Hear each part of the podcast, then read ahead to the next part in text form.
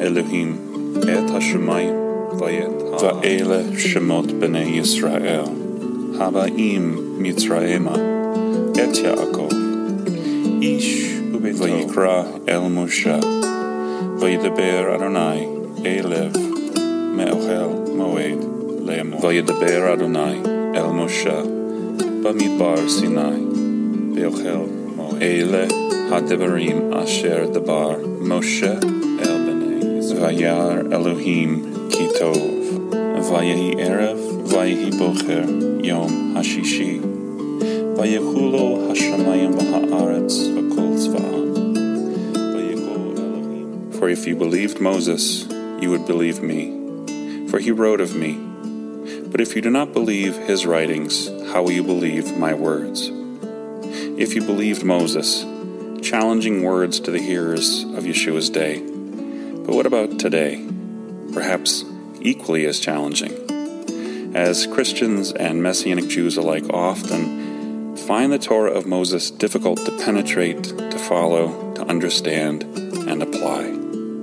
Following the traditional weekly Torah cycle, we'll consider each portion in light of Messianic faith, just as Yeshua said, For he wrote of me. So let's consider the heart of the Torah.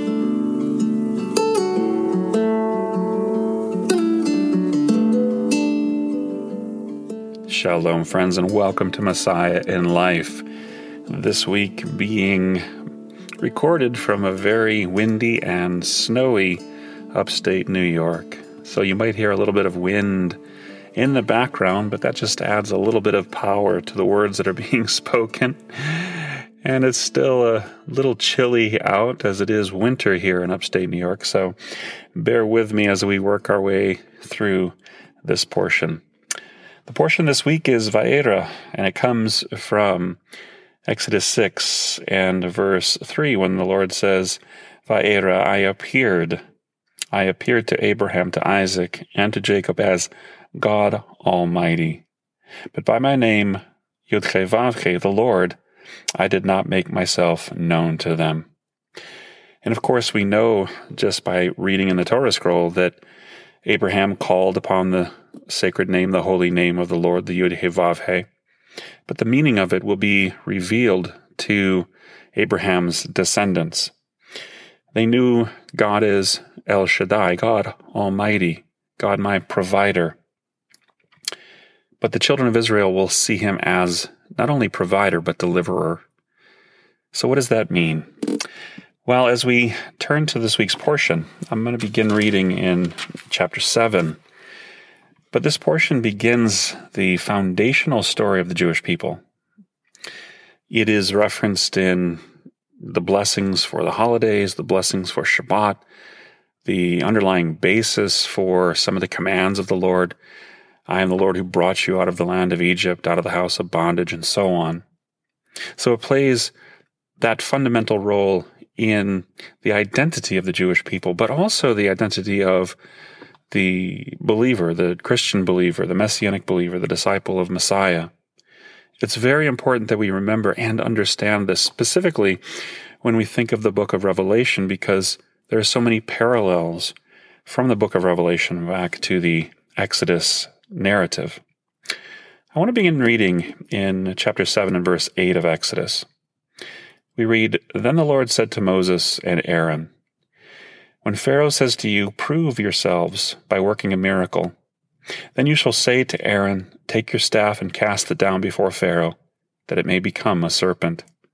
So Moses and Aaron went to Pharaoh and did just as the Lord commanded. And Aaron cast down his staff before Pharaoh and his servants, and it became a serpent. Then Pharaoh summoned the wise men and the sorcerers, and they did the magicians of Egypt also did the same by their sacred uh, secret arts. For each man cast down his staff, and they became serpents. But Aaron's staff swallowed up their staffs. Still, Pharaoh's heart was hardened, and he would not listen to them, as the Lord had said. This idea of hardening, what was happening here? Why did the Lord permit this to happen? What, what is the reason behind this? How is it unfolding in this manner? Why is it unfolding in this manner?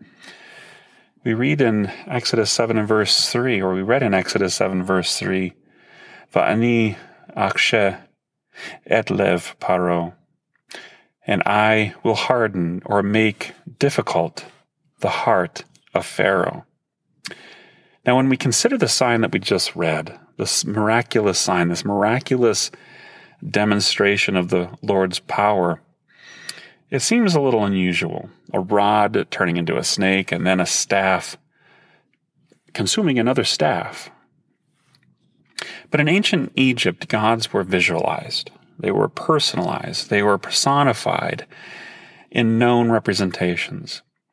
So there's an ancient midrash, an ancient teaching of the rabbis that say Pharaoh was worried as he witnessed Aaron's staff swallowing the staffs staves of the magicians. So the question would be why? Well, Aaron's staff didn't plump up. It had no visual signs of being full. So from that idea, they go a little bit further. Now, the snake, uh, the snake was a visible representation of the goddess Wadjet, and it was a sign of protection that the Egyptian gods, of which, of course, Pharaoh was one and Wadjet was one, they would ensure Pharaoh's sovereignty, his authority, because Pharaoh as a god would ensure that himself, as his court around him would as well, but also those imaged gods would. But the Lord sends Moses and he sends Aaron into Pharaoh, really to swallow up his protection, his authority, his kingship. And Pharaoh was concerned. As he looks at this, he's concerned because in his mind, that staff of Aaron was also a sign of authority. And that sign of authority may very well swallow up Pharaoh's throne. So the throne of Pharaoh was not only a representation of his authority and his power, but also his legacy, who he was, who he would be remembered as. But when we consider the sign miracle, this was this would be a sign that the Lord had sent them in. The Torah makes it clear that there's nothing special about the staff becoming a snake. There's nothing special about this miracle. There's nothing unique about it, as even the Egyptian pagans could do this trick, we might say. But when the rabbis look at this, they see it as a message. They interpret as a message and they, they go to Ezekiel. They rely upon the words of Ezekiel from chapter 29, verse 3, and then 6 through 7 to understand the purpose behind this miracle and what it was saying to Pharaoh. As we read in Ezekiel, Son of man, set your face against Pharaoh, king of Egypt, and prophesy against him and against all Egypt. Speak and say, Thus says the Lord God, Behold, I am against you, Pharaoh, king of Egypt, the great dragon that lies in the midst of his streams, that says, My Nile is my own, I made it for myself. Then all the inhabitants of Egypt shall know that I am the Lord, because you have been a staff of reed to the house of Israel. When they grasped you with the hand, you broke and tore all their shoulders. And when you when they leaned on you, you broke and made all their loins to shake. See, the miracle was not to overwhelm or impress Pharaoh, but to send a message.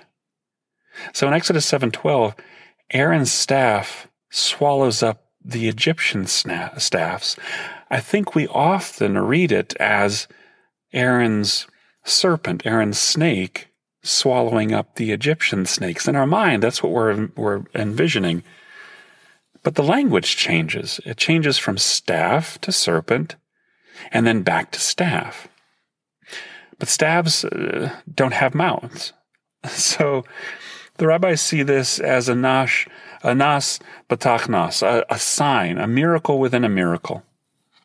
A miracle, a nas within a miracle, a sign miracle that was not about the rod to a serpent, but having the rod swallow the rod, as this was something only the, the Lord could do. This was a miracle that only He was able to do. So the miracle was within the miracle. The miracle was within the sign.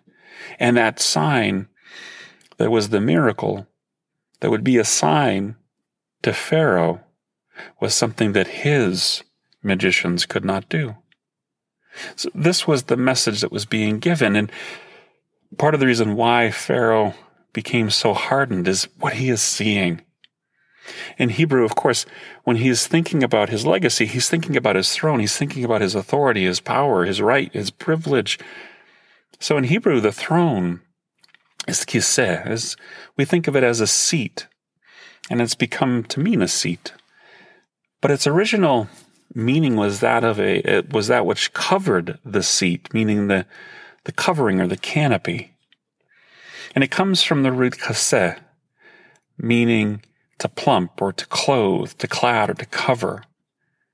So Pharaoh's desire to protect his throne and his legacy closed his ears to the word of God, hardened his heart, and ultimately destroys the very legacy that he was attempting to protect himself.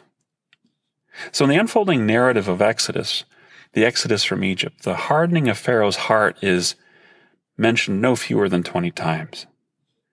And rabbinic sources note that during the first five plagues, Pharaoh hardened or strengthened his own heart. And during the concluding plagues, it was the Lord who hardens Pharaoh's heart. And when we look at the text, the Torah uses three different Hebrew verbs to describe this hardening of Pharaoh. We have chazak, chazak to strengthen, kasheh to harden, and kavod, to make heavy.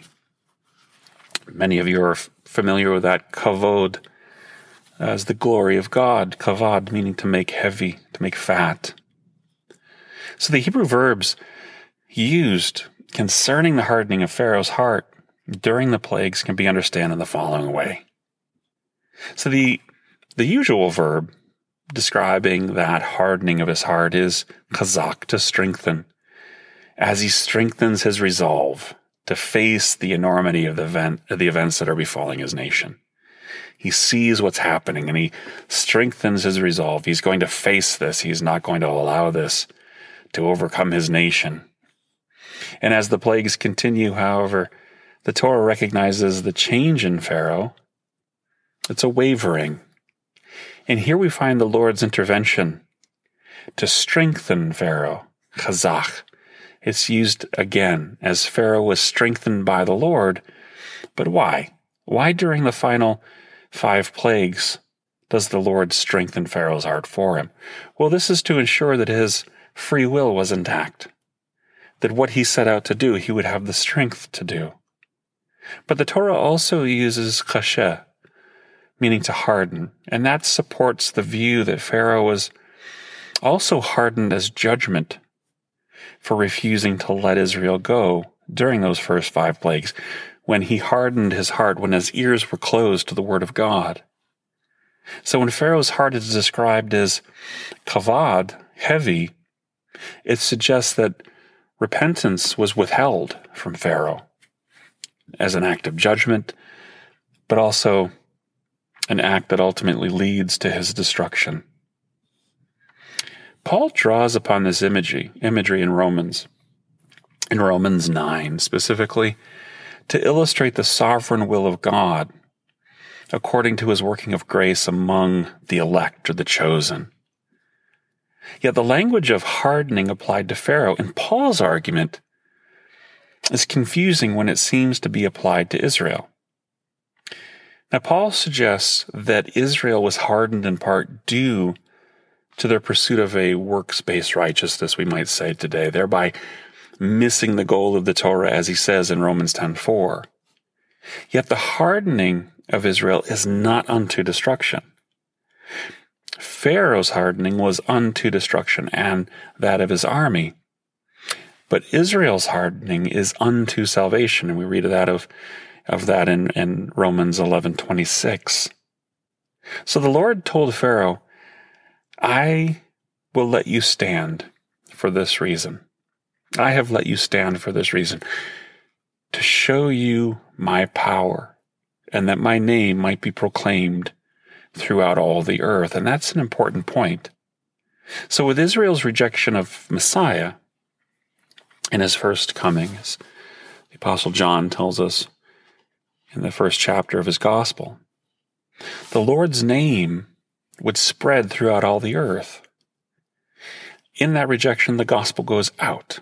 We see the apostles going out to the nations, to the lost sheep of the house of Israel, out to the nations and, and bringing in, and as Paul will say, provoking to jealousy, just as the Lord said in Deuteronomy. So there'll be a faithful remnant among Israel, those who were remaining faithful, and that they would become really messengers, messengers of the Messiah, apostolos. So, as compared to Pharaoh, who's hardening, um, uh, when we look at the hardening, the message of the hardening, scleruno, indicates a hardening or a firming or a strengthening of his hardened stubbornness. The callus that developed over Israel is covering a wound for the purposes of healing, not resistance. And this is the heart, the difference between how Paul is presenting, presenting the hardening regarding Pharaoh and the hardening in part that comes over Israel. Paul does not describe Israel with that word sclereno, scleruno, excuse me, the hardened or the difficult, but rather poro, a scab, protected for healing. And this indicates that they there is a process of healing that is happening, that something is covering a wound in order that Israel, after the flesh, would be able to recover from that wound, and the, the wound would be made whole, the flesh would be intact, and that healing would return. So, what's the point? Well, many today have hardened their hearts, not just among Israel, but also among the nations, and they've closed their ears to what the Lord is doing among his covenant people. There's so many negative sources of news today. We can't turn anywhere without there being an equal and opposite negative news source. And the people are earnestly attempting to preserve their own legacy, their own place in history. That seems to be what many people are doing today is preserving what they see as their lasting legacy. And this leads to a hardening and ultimately to destruction. So there's something very similar happening among people today as was happening, obviously not to the degree of Pharaoh, but to the same end. So the author of Hebrews writes this Today, if you hear his voice, do not harden your hearts. And he continues that we need to trust the power of God's word and the promise of God's word because we have a high priest who is able to sympathize with us and with our weakness. And as he writes, as the author of Hebrews writes, Hebrews writes, therefore let us draw near to the throne of grace with boldness so that we may receive mercy and find grace for help in time of need. Draw near to the place of covering. So here we see a slight change in our understanding of what we are fleeing to, what we are going to.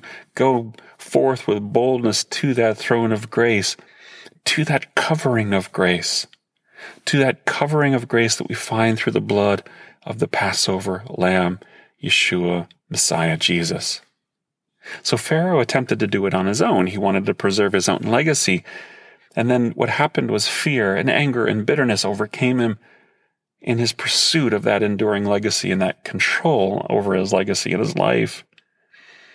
So we are witnessing this among many who are called disciples in Messiah today because in some some way, in some for some reason, we are trying to preserve our own legacy. We are trying to be someone. We are trying to make our name great rather than, as the Lord has said, that He will make His name great among the nations as the message of the gospel goes forth.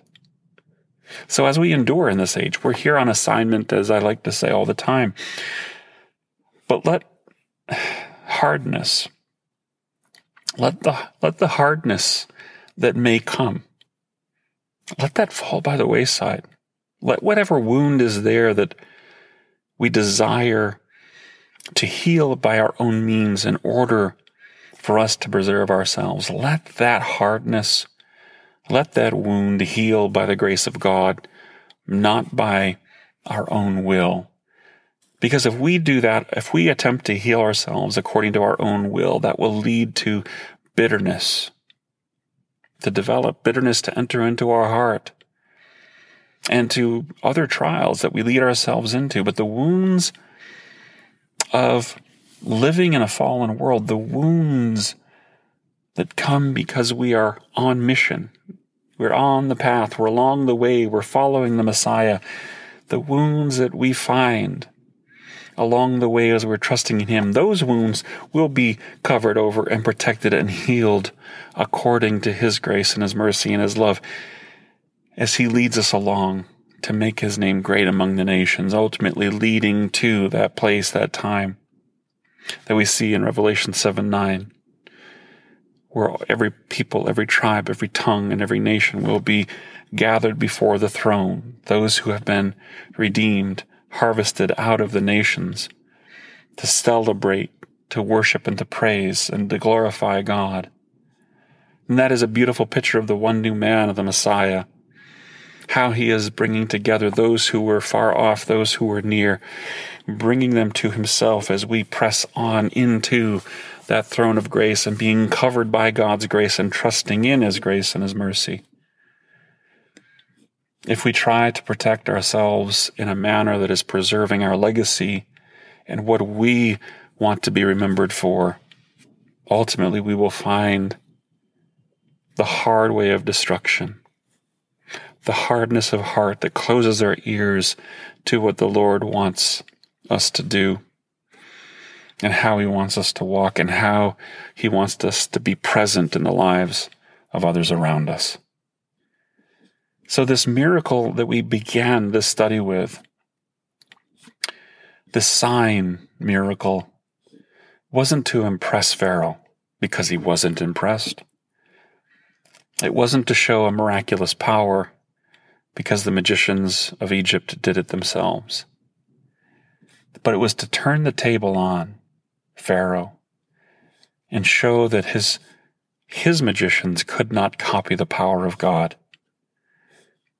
Of course, and that is the authority that Aaron walked in, which itself is the authority that God sent him in with. So it is the Lord's authority that is swallowing up the falsehood of Pharaoh's authority.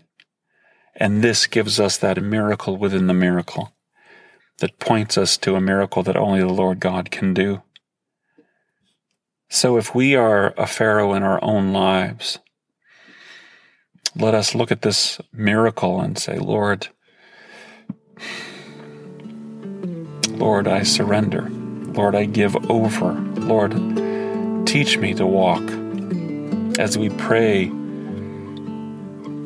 every day in the Lord's Prayer and the disciples' prayer. Your will be done on earth as it is in heaven. And that prayer, I pray, will keep the Pharaoh of our old man in subjection to the new man that is being conformed to the image of the Messiah.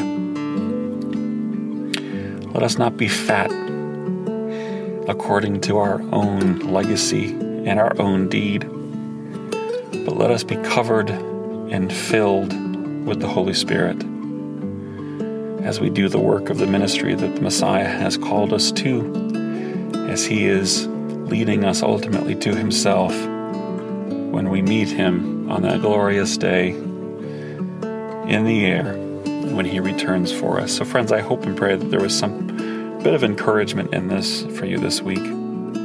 There is a lot in this portion to consider as you go and study it for yourselves. Seven of the ten plagues. Each of those miracles that happen, and look for the pattern. Look for the pattern that you'll find as you read through the plagues and see how the Lord begins to make a distinction between Egypt and his people. And understand how that distinction in Egypt will speak to the distinction that we find in Revelation. So I hope and pray as you study this week, the Lord will speak inspiration to you as you read these words that we've read. Many of us have read for many, many, many years. But we know there's always something new to find, new to see, new to drink into our spirit in a manner of speaking that helps us to walk in this way that God has called us to in this age. It's not Moses and Aaron that are here. It's not Ezekiel or Elijah or Elisha that are here. It's not Paul. It's not Peter. It is you and I here in this time. What a blessed privilege and, and humble honor that is. So, as we go our way this week, I hope and pray that you are blessed. And I pray that no matter where you are, you always remember that the Lord is with you. He is with you. He will never leave you nor forsake you. So, until next time, my friends, I pray the Lord's blessing for each of you. Yeshua. May the Lord bless and keep each of you in the mighty name of Messiah Yeshua, Jesus. Amen. Amen. Thank you for listening.